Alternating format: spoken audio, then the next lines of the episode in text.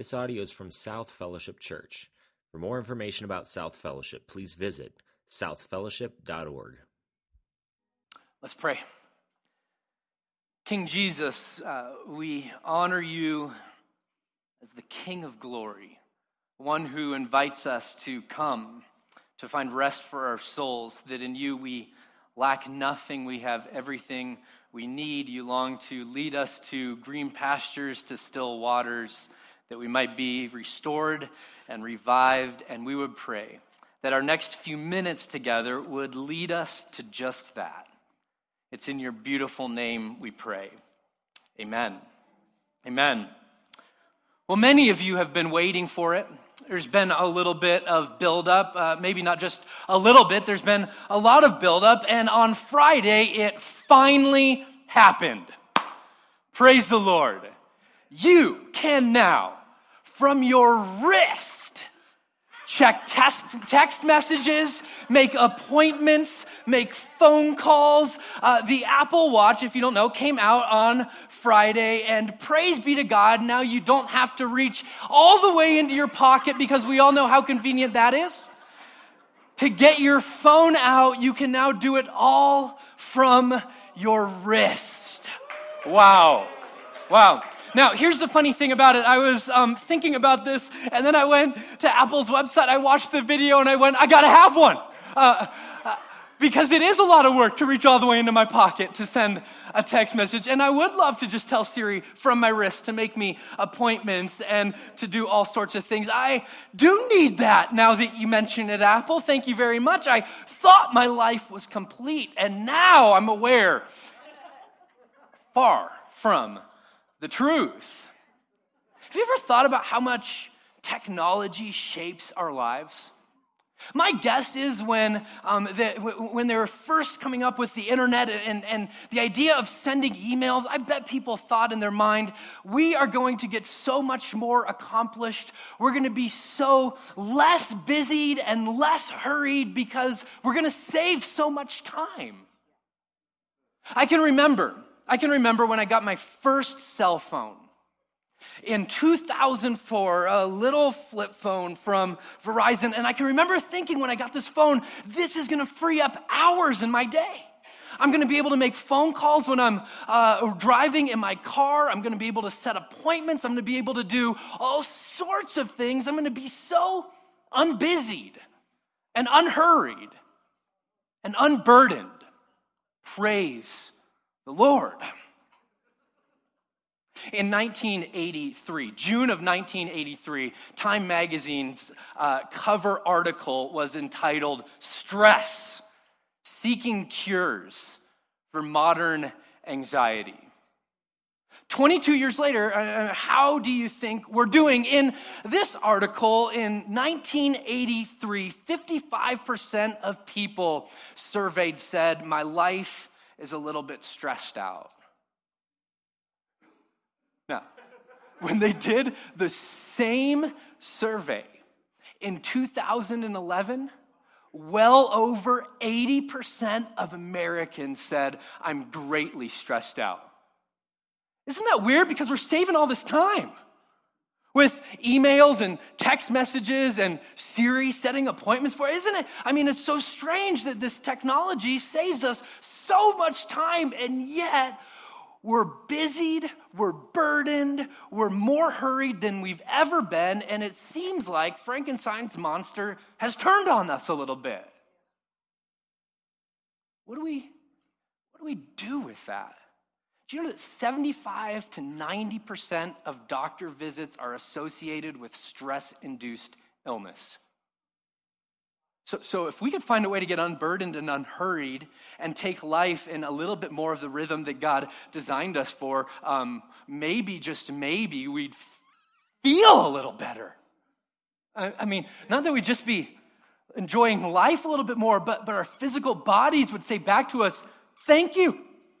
I wasn't designed to be checking text messages and making appointments at midnight and having my phone on my dresser where it buzzes at me and in the middle of the night wakes me up. Or have you ever had this happen when you're walking along and you have a phantom buzz in your pocket? Where it's like your leg is so used to your phone buzzing. I see a few nods. It's not just me. Thank you. Um, uh, your phone is so used to you're so used to your phone buzzing in your pocket that it happens when it's not even there. Can we all agree we have issues?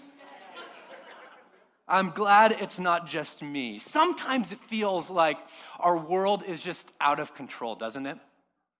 I was in California a few weekends ago, and um, I, I forgot what it was like to drive on Southern California freeways, where it's everybody is in a hurry. Everybody is in a hurry. I mean, have you stopped to recognize that the pace of our life continues to increase and our expectations are more and faster and better year over year? And you wonder, what is this doing to ourselves? Our, our pace of life is insane. The products that we have that serve us seem to be owning us a little bit, don't they? The fact that we have an electronic tether with us at all points in time that we thought was going to make life better and less hurried and us more connected and more productive. We might be more productive, but we're far more burdened than we've ever been. Is the trade off really worth it?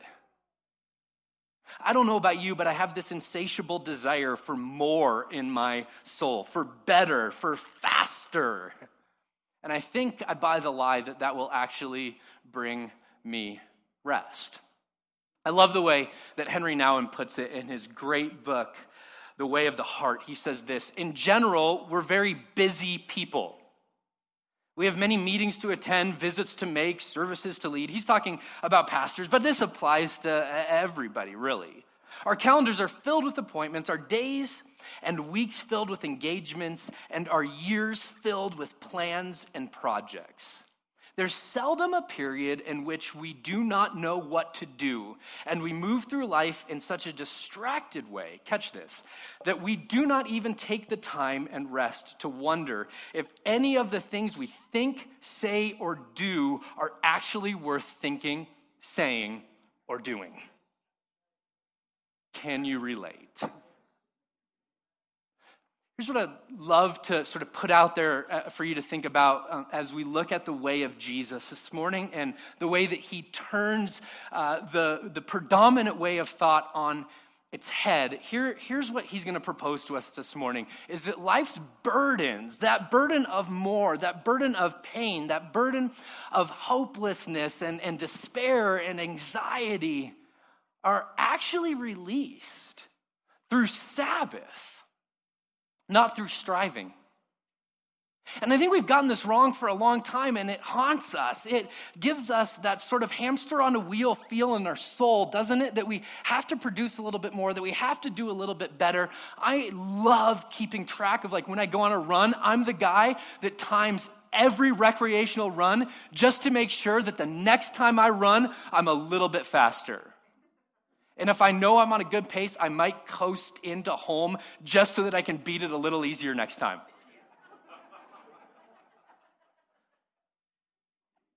And I don't know if it's working for us, friends. I don't know if more is actually more. And if faster is actually better. And if yes is actually yes, I think maybe the way of Jesus is that no is the new yes. That no is the new yes. That peace for our soul comes not through toil, but through trust. That it comes not through working more and doing better and constantly improving, but that, that, that it actually comes by the way of rest, not work. And the technology that we have and the pace of life that we have makes this so countercultural. I want to propose to you, though, this morning that it is the way of life. Uh, really quick, I want to make a distinction, though, between rest and laziness. My type A personality has to put this out there that there's a, there's a big difference between rest and laziness. The Bible's going to command rest and condemn laziness. The, the sluggard in the book of Proverbs is often um, the epitome of this is not the way that we should live our lives. See, laziness is being idle, but rest, eh, on the contrary, is not passive. It's actually an active engagement in doing Nothing. There's a difference. Laziness is wasting time, but rest, on the other hand, is investing time. Laziness is simply passing time. When you're sitting on the couch watching television, you are not resting, are you? Have you ever done that for a whole day, got done with it, and thought, wow, I feel great? Wonderful. I feel recharged. No one has. No one has. No, we get done, we watch a, a full day of Netflix and think, what did I do with my day? I just wasted it and I feel worse than I did before. But rest is different. Rest is not just passing the time like laziness is, rest is actually stopping the time to become aware of all that God is up to and all that God is doing. There is a way to slow down your life, friend. There is a way to get to the end of your life and go, it didn't just all pass me by. There's this saying that I heard that I, I long to see it shape my parenting more and more, but I heard a parent say, an older parent say, the days uh, fly by. Uh, no, the days drag on and the years fly by. Is that true? The days drag on and the years fly by. How do we get out of this? Existence. Well, if you turn with me to Genesis chapter 2, I, would like to begin with um, one story. I'm going to go to three different accounts in the scriptures today. So this is a very different style for me. It's not, we're not going to be camped out in one passage, but we're going to do, in many ways, um, a, a brief survey of what the scriptures teach about this idea that life's burdens are released through Sabbath, not through striving. And the first narrative I want to invite you into is the narrative of creation. And listen to the way Genesis chapter 2 invites us into this rhythm. Genesis chapter 2, starting in verse 1. Thus the heavens and the earth were finished, and all the host of them. And on the seventh day, God finished his work that he had done and he rested on the seventh day from all of the work that he'd done. So God blessed the seventh day, and he made it, what's the word? Holy. Set apart, different. He made it holy because on it God rested from all of the work that he had done. Now, this passage has puzzled me for as long as I've been studying the scriptures. My question is God, what in the world are you tired from? Uh, does God get tired? The, the, the psalmist says he neither slumbers nor sleeps, but he does rest. What does the author of Genesis mean by this? What does this creation narrative invite us into? What does it invite us to know about God? Simply that he takes some time and says, All right, time out? I don't think that's all that's going on here. In fact, uh, in uh, uh, John Walton wrote a book uh, recently called The Lost World of Genesis 1. And here's what he says in The Lost World of Genesis 1. His proposal is this that anybody in the ancient world reading this narrative account of creation would recognize what the author is saying about God. He would say any, any building um, in stages or days of six days, he would say well, what this quote unquote God is doing is building a temple. That's what he would say. And when God builds this temple, uh, other gods would, would place their image inside of this temple after they were done, and, and then that, that image would signify that they were going to dwell within this temple. And he says, John Walton proposes that in Genesis chapter 2, when we see that God takes a break and he rests, it's not about God stepping away from his creation and saying, That's it, I'm done with it. It's actually a way of him saying, I'm in it and I'm abiding within it. I am still at work. I am still present. I am still active, and I'm here. Really interesting. Really interesting. He says he basically made a temple. The temple is the entire earth. He places his image in it. That's you and I, right? We are stamped with the image of God. And it's not that God put his feet up to rest, it's um, as though the president enters the Oval Office and sits in the Oval Office. It does not mean that he does nothing. Please hold your political comments there. It means that he rules. It means that he guides, it means that he instructs. And this original Sabbath was not so much about the lack of work that Adam and Eve were invited to embrace. It was a disposition of the soul to recognize that even when they don't, God is still at work. This is what rest and Sabbath do.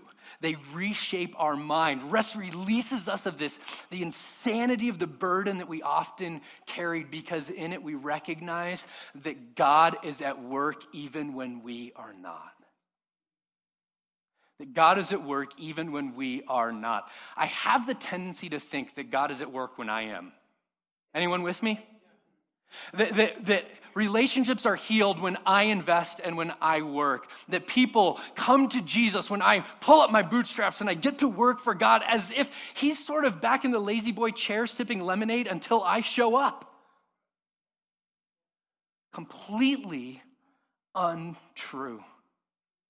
I sense that God is at work when I am at work in my job, in my parenting, in relationships. And here's what rest the, the intentional disposition of our soul to say, pause on the craziness of life, actually opens up our eyes a little bit to see this, this is my father's world. This isn't, this isn't my world. God has not abdicated his throne. He is not off in a distance, off somewhere, but he is deeply engaged and present within his creation.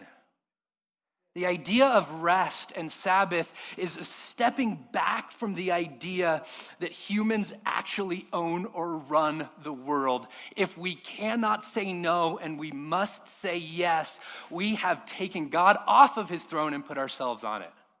That's what we've done. I could never, I could never take my vacation. The company's just going to crumble without me.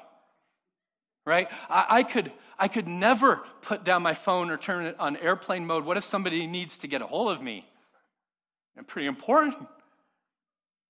Here's, here's what we're saying God, I believe that you are, are, are at work only when I'm at work. Only when I'm at work. Listen to this beautiful invitation of the psalmist. Here's what he says in Psalm chapter 46.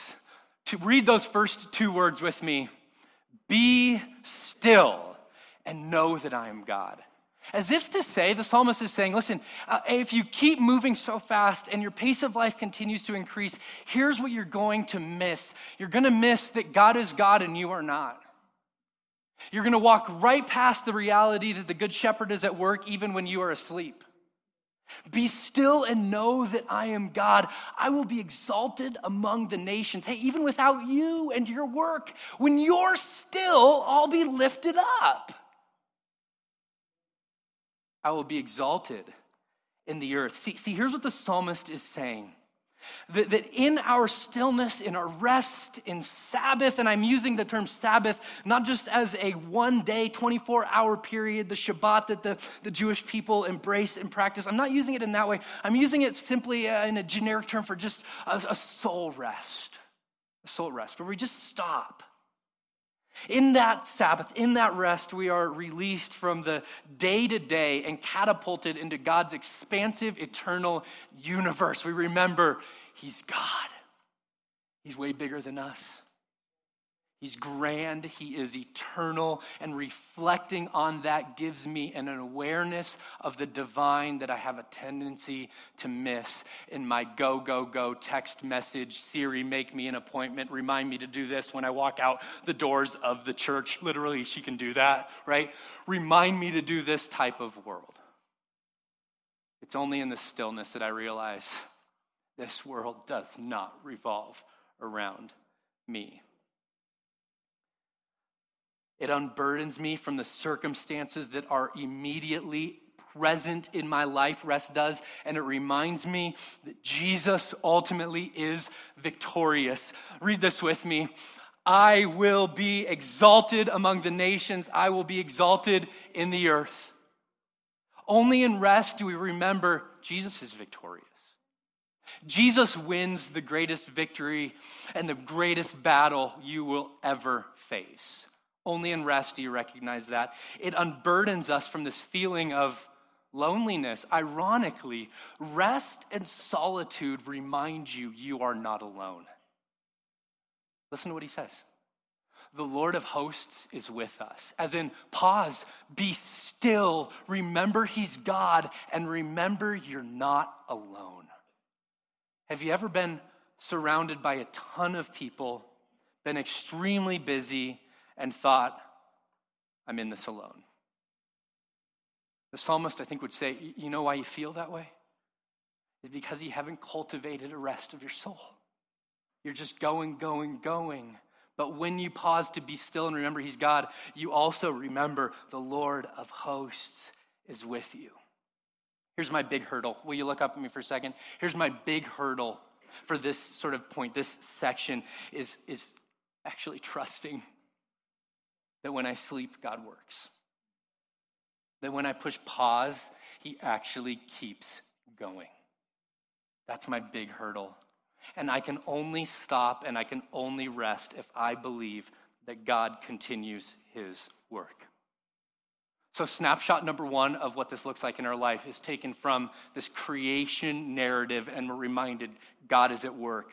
Snapshot number two taken from the Exodus narrative. Okay, so let me catch you up a little bit on, on, the story. God creates, He creates Adam and Eve, He creates them good, He creates them in a garden, He creates them perfect.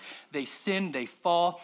God is going to redeem His creation. He promises this, and He starts to work through a family of people. Um, we have the patriarchs first, they're the leaders of this family Abraham, Isaac, and Jacob. And then we see that the nation of Israel, I'm going to sort of do 500 years of history in less than 30 seconds, is taken into uh, slavery in Egypt. And by God's grace, He frees them and leads them out of slavery. And while they're wandering in the wilderness, He gives them a few commands. You may know them as the Ten Commandments. Listen to the fourth one. This is what God says. This is the, the next time we hear about Sabbath after God resting on the seventh day of creation. Remember, verse 8, remember the Sabbath day and keep, to keep it holy. Remember, God made it holy, so He's just simply keeping it holy. Six days you shall labor and do all your work, but on the seventh day it's to be a Sabbath to the Lord your God, and on it you shall not do any work, you, your son, or your daughter, or your male servant, or your female servant, or your livestock, or the sojourner who's within your gates. For in six days the Lord made heaven and earth and the sea and all that is in them, and rested on the seventh day. So, so here's sort of the rhythm that, that they want to set up in this new community. God only worked for six days. You don't need to work more than God, do you? Like, you're, you're, you do not think you're better than Him, do you? Okay, the answer, the rhetorical answer is no, we don't. Okay. Therefore, the Lord blessed the Sabbath day and he made it holy. Interesting that while the nation of Israel is in slavery, they are not given this command. Why? Well, it would have been impossible for slaves to practice this command, would it not? Because a, a slave is essentially um, uh, at the whim of their master. And so, no command to rest, no command to pause would ever be given to a slave. Can you think of a slave going to the Egyptians, go, or, or, one of the Israelites going to the Egyptians and saying, "You know what? I got I got two weeks stored up in the bank, and I'm going to take one of my weeks now, and I'm going to do a little bit of traveling." We good with that? No slave gets any time off. In commanding the nation of Israel to rest, God is inviting them to intentionally cultivate and dive into the fact that they are no longer slaves, but that they are free people. So here's what we remember as we rest. It, rest releases us of this burden that we often feel in our crazy world because in it we are able to acknowledge and embrace our freedom. As slaves, see if this sounds familiar. As slaves, the nation of Israel is evaluated and defined and given a worth based on what they produce. That's how slaves are evaluated, based on what they produce. So you can't take a break, you can't rest, you can't hit pause if your worth and value is determined by your output, correct? It's a lot harder. It's a lot harder. See, here's what rest and Sabbath do, friends. They reclaim for you and I the fact that we are, it reclaims for you and I the fact that we are not human doings, but that we are human beings. And every time I say no, I say yes to the fact that I am free. And every time I say, I can't make that appointment because my family actually is really valuable to me, and, and, I, and I know you want me to operate on your schedule, and I would love to serve you that way, but I have to say no to remember I am not a slave to this place. I, I have to do it. I have to cultivate, and so do you, in your life, in your world, in your context. I would even encourage you saying no to things you typically say yes to, just on a temporary basis to remember that does not own me. I'm not a slave to my work. I'm not a slave to my production. I am not defined by what I do. I work a job, but my job doesn't work me. There's a big difference. See, but I think there's all sorts of modern day slavery. I think there's, I, I, I was identif- able to identify um, three things that I'm typically a slave to. Meaning that I have a hard time saying no when it comes knocking at my door. I'm a slave to information. I love to know what's going on. I love to know what's going on in our world. I love to know what's going on in people's lives. I love to know what's, I just love to be aware of everything. It may be Facebook for you, it may be Fox News, it's not all that much different, okay? We can both judge each other, right? But when it comes down to it, many of us are slaves to what's going on. I need to be aware. I cannot miss anything. And it gets its hooks into us. I'm a slave to information, I'm a slave to image. What, what's people's perception of me? It may be reflected in the latest diet and the latest workout routine and the idea I could never eat that because I know what it's going to do to me, or I cannot miss going on a run today because if I do, I'm going to just start to backslide and it's just going to be not, not, not good for me. Okay, we're hitting a little too close to home now, I can tell. Okay. I'm a slave to productivity. I love year over year analysis. Love it. I love week to week analysis. I, I, love, like I told you, I love to measure. I love to define. I love to quantify things that are unquantifiable. because I want to know we're moving in a certain direction and we're getting there. And God, God is at work. What am I really saying? I'm at work. It's interesting. When God breaks the nation of Israel out of slavery, he commands them to take Sabbath years, to um, institute this principle of, of, jubilee, to release slaves, to pay off debts. And, and, and here's what he says about that. In Deuteronomy chapter 15, verse 15, you shall remember that you were, past time, a slave in the land of Egypt, and the Lord your God redeemed you. Therefore, obey this command today. As in, like, because you're not a slave, don't live like one. Don't live like one. In contrast, Jesus says, Come to me. All you who, what's the word? Labor. You who are so busy working, so busy producing, so busy doing, he says, Come to me. And I will give you rest. Take my yoke upon you and learn from me, for I am gentle and humble in heart. You will find rest for your souls. My yoke is easy, my burden is light. What a beautiful invitation. See, here's my big hurdle here. My, my first hurdle was, was trust. We've got to remember that God's at work. I've got to trust that He is. My big hurdle here to um, remember and embrace my freedom is to, to remember and embrace the fact that I am not defined by what I do, but by who I am. If I can get there, I will never be able to hit pause and receive all the good things that God wants to give me. I can only rest if I'm confident in who I am. When I work, I am what I do. But when I rest, I am who I am. And that's all I am. God loves us in that place.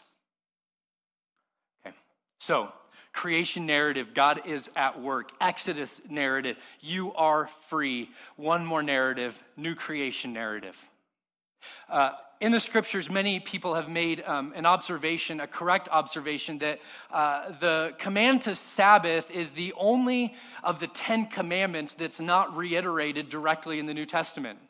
In fact, it's not only not reiterated, but you see Jesus almost intentionally violating it at every chance he gets, and he even makes up some opportunities.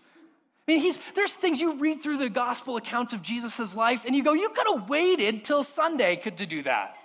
That was not a time sensitive miracle.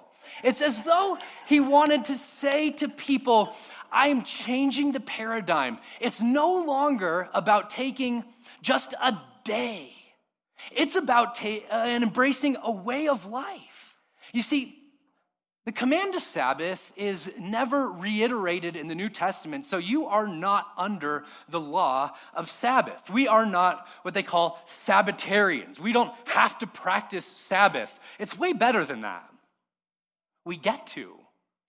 We, we get to rest in the King of Kings and the Lord of Lords. And the reality is, friend, that every time the Israelites took a break and quote unquote Sabbathed, it was as though they were putting a signpost up in the ground pointing to a better day, pointing to a better rest, pointing to a new season when their work would be done, when they could actually pause and realize that all of it is finished.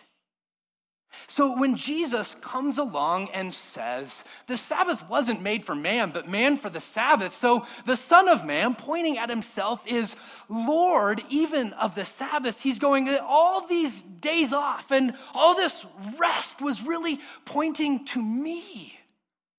And in the new covenant, Sabbath isn't found in a day, it's found in a person. His name is Jesus. Now, we need to hit pause on the insanity of life in order to recognize that. That's where we get this tension from. But if you're asking, Ryan, after all the benefits you've just told us about Sabbath, are you now saying we don't need to practice it? Yes. You don't, but you get to. Because in Sabbath, we remember that the hardest work is already finished.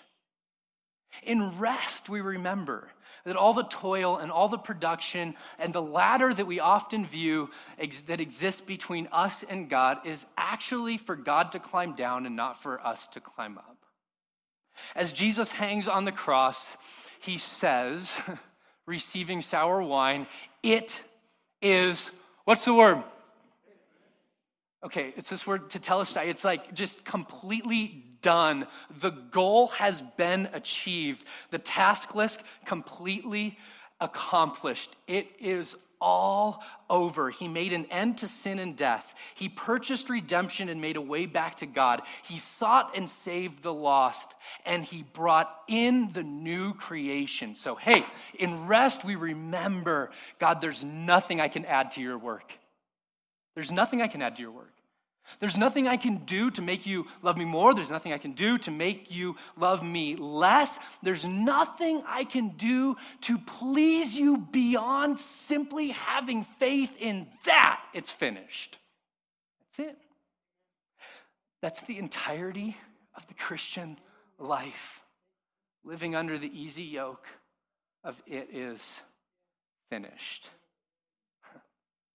There's this there was these signs in Nazi concentration camps above the doors. It, they read, and forgive my German if you speak German, I'm going to butcher this. Arbeit macht frei. Sorry, Mike. it means work makes you free. It was a slogan that concentration camp uh, folks walked under and it was a burden that they bore. Uh, the more I work, I might get out of this place alive. I'm valued by what I produce, I'm defined by what I do. And I think a lot of followers of Jesus live under that same really heavy yoke. See, the rest that Jesus wants to invite you to is far more than just taking a day off, friend. It's a true rest that remembers he has already done it all. I love the way that N.T. Wright puts it when he says this justification by faith alone, knowing that Jesus has done it all, is a new radicalization of the ancient Sabbath. I pray that you will rest in it well. See, see, here's the deal. When I'm able to say no and actually rest, when I'm able to say no to burden, it gives me the freedom to say yes to blessing, to hearing that God has already and does right now speak a better word over me. When I'm able to break outside of my thinking that God works when I work, and remember that he does not slumber and sleep, that he is always at work, that he's always on the move. When I'm able to have an awareness of that, my chains start to fall off. When I remember I'm not a slave to what I produce and what I earn and what I'm able to do, that I'm a human being, not a human doing. When I'm able to say no, I actually say yes to blessing. When I remember that God and I are on good terms because of the work of Jesus, not because of what I can do or produce, that He's made me righteous. I stand before His throne, holy and spotless and blameless, right this second. Yes. And so do you. So do you. When you remember that, you're able to stop and just enjoy it and celebrate and sit in it. So here's what I want to do I want to encourage you I read a book uh, a few years ago called Love Does. Uh, and in it, the author Bob Goff says, Every Thursday I quit something. Every Thursday I look at my calendar and I go, I don't need to do that anymore. And I quit something. I, I want, I want to encourage you, quit something this week. Now, if it's your job, talk to your spouse first, okay? quit something this week. Maybe Maybe you quit being a slave to this little device that fits in your pocket.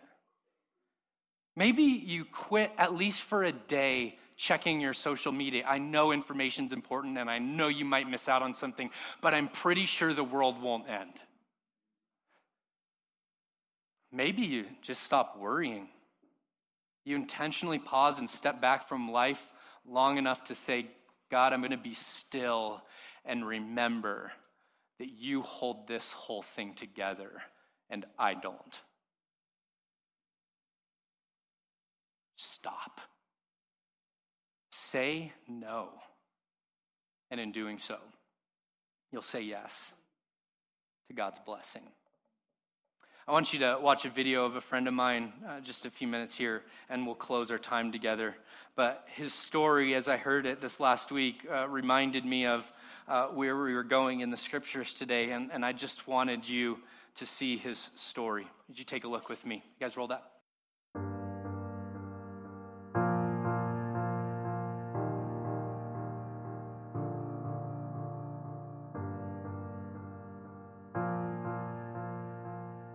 My, my name is Eddie Squire. So I'm a, I'm a business consultant, and I have had a very high stress uh, job for the last 10 years. I've always been someone that has been pursuing, I think, what a lot of people are trying to pursue, right? I'm pursuing a job, pursuing my career, and I knew I was getting to a very unhealthy place of running all the time. But it just seemed like I was always on a treadmill, right? trying to get ahead, never getting there. I don't know if you ever question God's promises in your life, but I began to question that because I didn't I didn't see them happening. Hebrews says there is a rest that is set aside for the people of God. And it says, He that has entered into his rest has ceased from his works, as God did when he finished creating the world. He that has entered into rest has ceased from his works. Be still and know that I am God.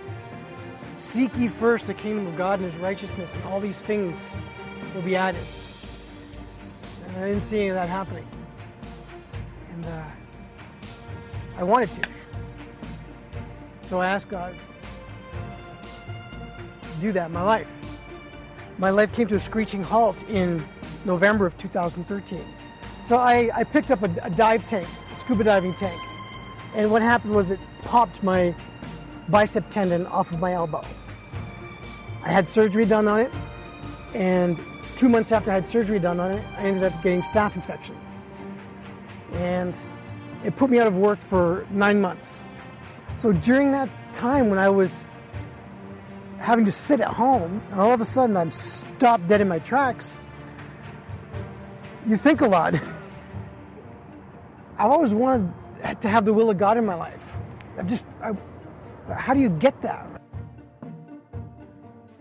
And I just finally realized that, you know, Psalm 23, right? It says, The Lord is my shepherd, I shall not want. He makes me lie down in green pastures. He restores my soul. He leads me beside still waters. People ask me, How are you doing? I say, I'm, I'm at rest. It's a wonderful thing. I mean, it's, it's a big deal. It's changed my life. You can ask me anytime now, what is the will of God for my life? The will of God for my life is to rest in Him, is to know that the joy of the Lord is my strength. It's to, I know this is going to sound crazy, but after this high paced career of high end business consulting, and I've been doing, all God wants me to do is spend time with Him. he just wants to spend time with me. That's what He wants.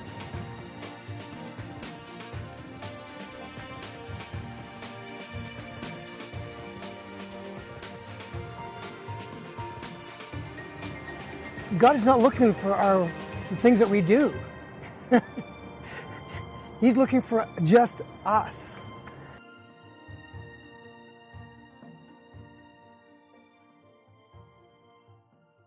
This audio is from South Fellowship Church.